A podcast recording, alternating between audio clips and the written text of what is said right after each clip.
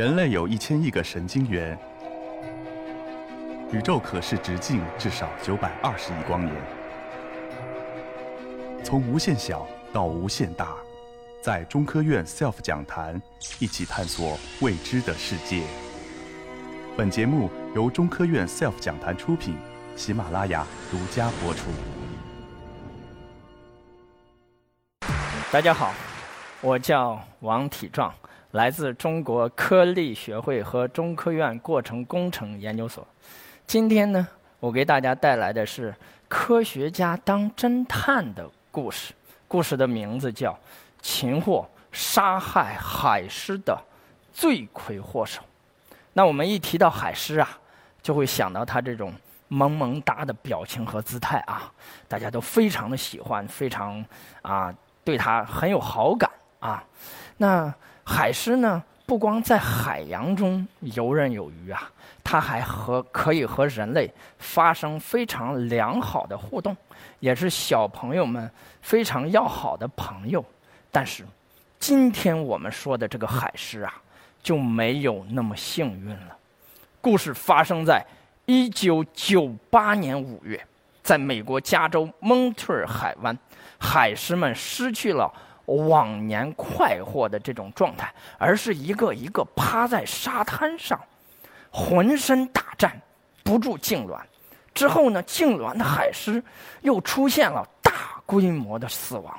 那该事件呢，引起了民众的极大恐慌。科学家们也很疑惑：海狮为什么会痉挛？为什么会死亡呢？不过和普通民众不一样的是，科学家们已经暗暗下定决心，一定要找到杀害海狮的罪魁祸首。于是，一场旷日持久的调查就开始了。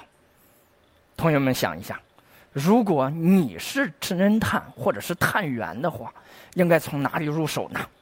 不错。肯定是犯罪现场了，让尸体说话，对吧？科学家们也是这么干的，他们就对死亡的海狮进行解剖，啊，做了很多这种这样的实验啊，分析了它的运动系统、消化系统、呼吸系统、循环系统等等等等，但是并没有发现任何异常。做这件事呢，是海洋动物学家啊，那怎么办呢？这件调查就陷入僵局了，找不着原因了。于是他们就开了无数个掉头发的碰头的会议啊，最后又梳理了一下这个调查的线索。后来发现啊，他们只对比了没有痉挛的海狮和痉挛之后死亡的海狮，以及。痉挛之后没有死亡的海狮和痉挛之后死亡的海狮没有对比，没有痉挛的海狮和痉挛之后没有死亡的海狮。于是乎呢，他们又把这两类进行了反复的试验，对比实验啊，最后就把它们放到了这个核磁扫描仪下进行高清的这种啊我们说的三维的研究。结果呢？就发现啊，痉挛之后没有死亡的海狮和没有痉挛的海狮相比呢，海狮的海马体偏小，也就是痉挛之后的海狮啊，它的海马体萎缩，海马体受损。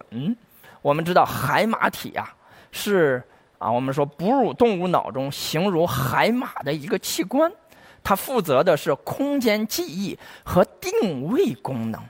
那么海狮的海马体为什么会受损呢？啊，这件事情又搞不下去了。海洋动物学家没这方面的知识呀，对吧？结果这件事情啊，被海洋毒素学家知道了。他说：“我貌似可以给你提供一个线索，就是海洋中啊有一种幽灵毒素，叫软骨藻酸。”啊，它这个时常存在于肉眼看不见的啊，像拟菱形藻这种藻类当中。啊，为什么叫它幽灵毒素呢？他说我们到现在也没有发现它啥时候有，啥时候没有，它就有时候有，有时候没有。但是这种毒素一旦被人体摄入啊，它就会穿过血脑屏障，而且呢，在体内代谢的速度非常的慢，也就是说，说会在体内大量的容易滞留。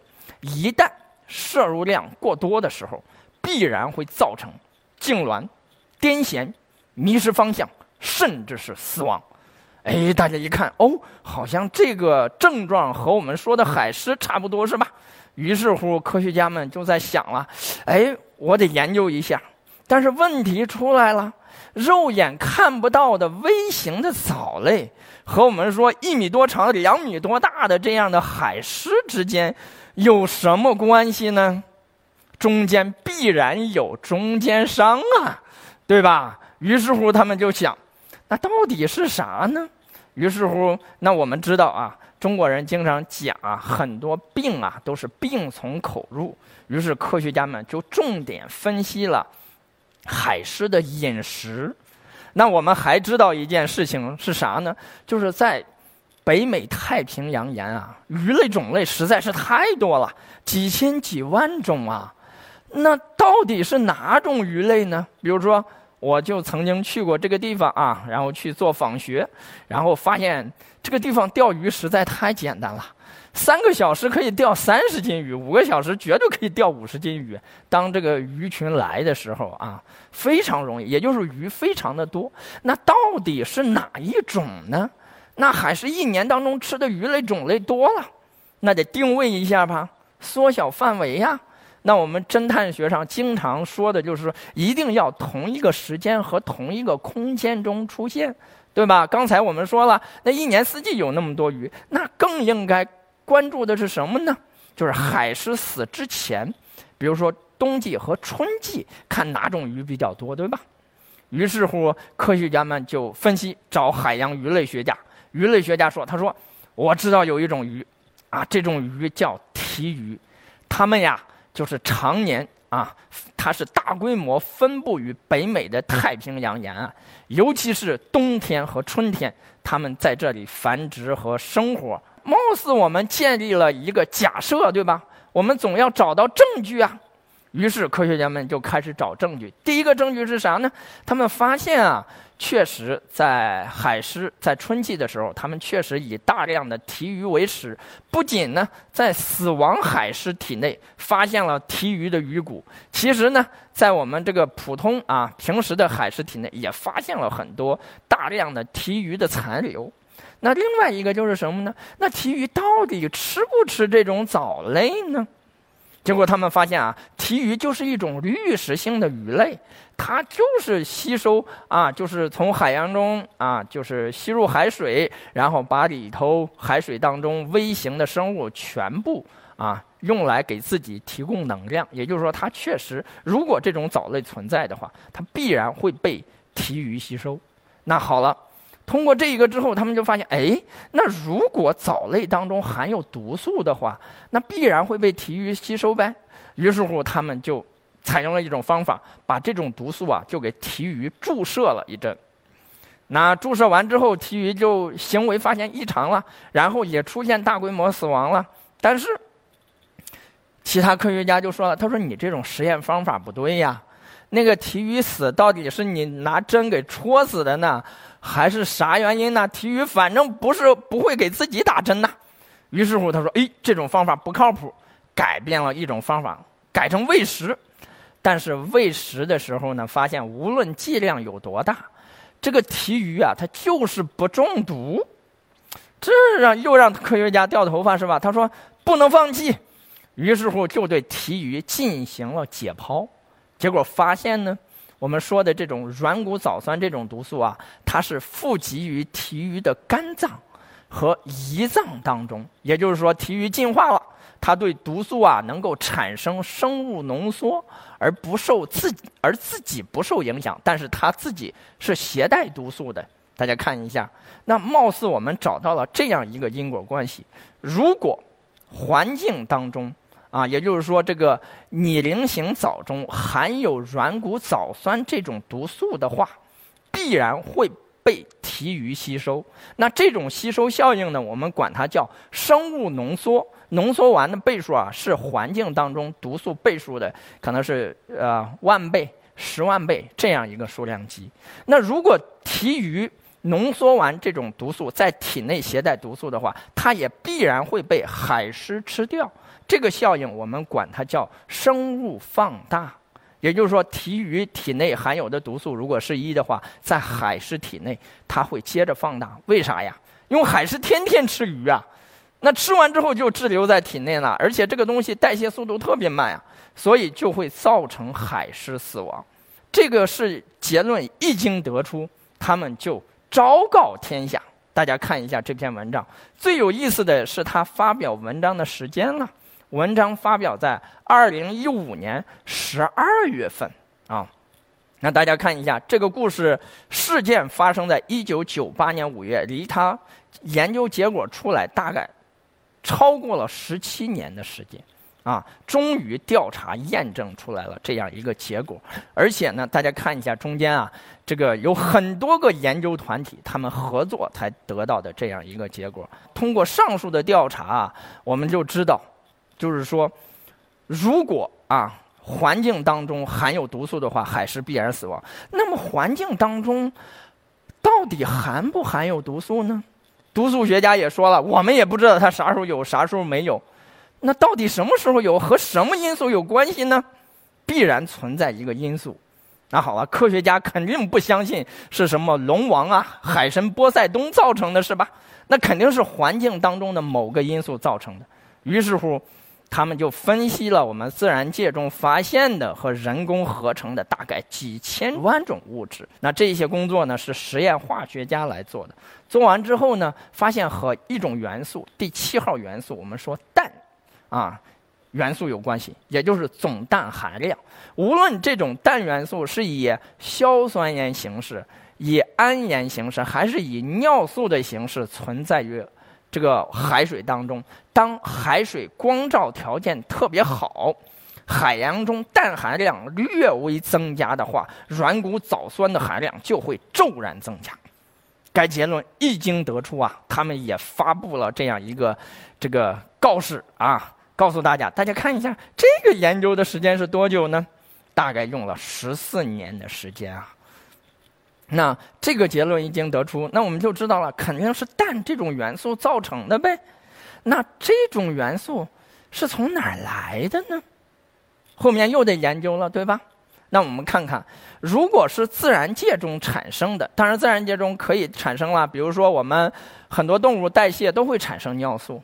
但是如果是自然界中产生的，呃，尿素造成的话，那这个。软骨藻酸这种毒素在藻类当中，它肯定是有周期性的变化。科学家们肯定能找到这样一个规律，但是却没有找到。那也就是说，一定是另外一个因素。我们说的是突发因素，或者是人类的某些活动造成的。那好了，这件事情呢，就是他们又没办法了。你无论是做化学研究的，还是做这个。呃，咱们说神经研究的还是海洋动物学家，因为超过了他们知识的覆盖的范围，这件事情呢就被气象学家听到了。他说啊，我知道可能和这件事儿有关系。什么事儿呢？他说，一九九七年十月啊，北半球发生了非常严重的厄尔尼诺现象。那大家也都知道了。厄尔尼诺现象就是海水的温度会增高，增高完之后呢，就使得我们说陆地上降水会增加。同样呢，我们也知道中国在一九九八年发生了大洪水，同样的美国也发生了大洪水。大家看一下这张图呢，中间那块就是加州的粮仓了，宽度大概是一百公里，长度是六百公里。在它的右上面是我们说的落基山脉，在它的下边呢，我们说的是大苏尔啊，这块也是山脉，就整个把中间封起来了。它中间是种粮食的地方，那个大水呢，就直接从落基山脉冲倾斜而下，冲刷过加州广袤的农业区。大家想一想，农业区是不是要种粮食啊？种粮食是不是要用氮肥呀？于是乎，这些氮肥就溶解到了咱们说的雨水当中，变成了含氮废水，从蒙特尔海湾这里就注入了我们说的大海，致使这块的氮含量就骤然的增加了。那这是气象学家、地质学家说了，我还知道另外一个事儿，什么事儿呢？他说。这个北美太平洋沿岸啊有一个大洋流，什么呢？是从我们说的啊北极往赤道这面迁移，正好它走到蒙特尔海湾这里的时候，海湾这里啊有一个一千五百米深的大海沟，就使得底部的海水和上面的海水产生交换，把海洋底部的矿物质给带到海水表面来了。所以这块看到的海洋经常都是绿色的，也就是藻类异常的繁茂。那通过这件事，貌似我们建立起来了一个联系，就是什么呢？洋流和地理因素使得这块藻类非常的繁茂。结果呢，另外一个因素就是厄尔尼诺现象，使得加州发生了大洪水。大洪水携带着我们说的这个。氮肥啊，变成了含氮废水，直接冲入蒙特尔海湾，使得藻类带有了毒素。于是，提鱼携带上毒素了，进行了生物浓缩，于是海狮死亡了。这个结论一经得出，美国就发出了这个全球悬赏令啊！他们很快就把这个邯郸废水处理了，还海狮一片干净清洁的。生存环境。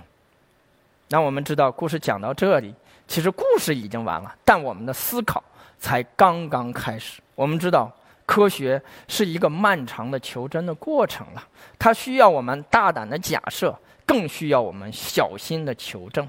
而且，在你探索的时候，时常就达到了你知识构架之外，达到了你探，就是你感知之外的边界。所以呢，就需要我们通力合作。这样呢，我们在帮助别人的时候，也能提升自己。所以科学呢，需要我们保持一个求真的思想，我们要合理的质疑，同时呢，我们要不断完善和修正科学研究的方法啊，这样呢，才使得我们获得的知识更靠谱。第三个呢，我们始终还要保持一个求真的精神，因为任何知识都需要不断的核实和订正。最后一个呢，就是我们知道科学求真的过程非常的漫长。大家也看到了，比如说，他们知道软骨藻酸啊，把软骨藻酸拿出来啊，包括软骨藻酸是通过氮这种元素啊，能够造成它含量增加，拿出都需要非常长的时间。所以呢，漫长而曲折，我们一定要有足够的定力，才能获得真知。所以呢。我们到这里，基本上给我们了很多反省。其中有一个，我觉得非常必要，就是无论人类还是动物，都需要绿水、青山、白云和蓝天。那也就是我们经常说的，绿水青山就是我们的金山银山。人类在创造物质财富、改善生活的同时呢，也要保护好我们的生态环境。我们目前人类的技术已经非常发达了，比如说中国的嫦娥五号已经取月壤回来了，对吧？再看中国的我们说的深潜器已经到达了马里亚纳海沟，他们也就是啊，主席的一首诗叫“可上九天揽月，可下五洋捉鳖”，而且可以谈笑凯歌还。但是我想说的是啊，无论我们走到哪里，都要把我们的微笑留下，同时把我们的垃圾带走。我今天的报告就到这里，谢谢大家。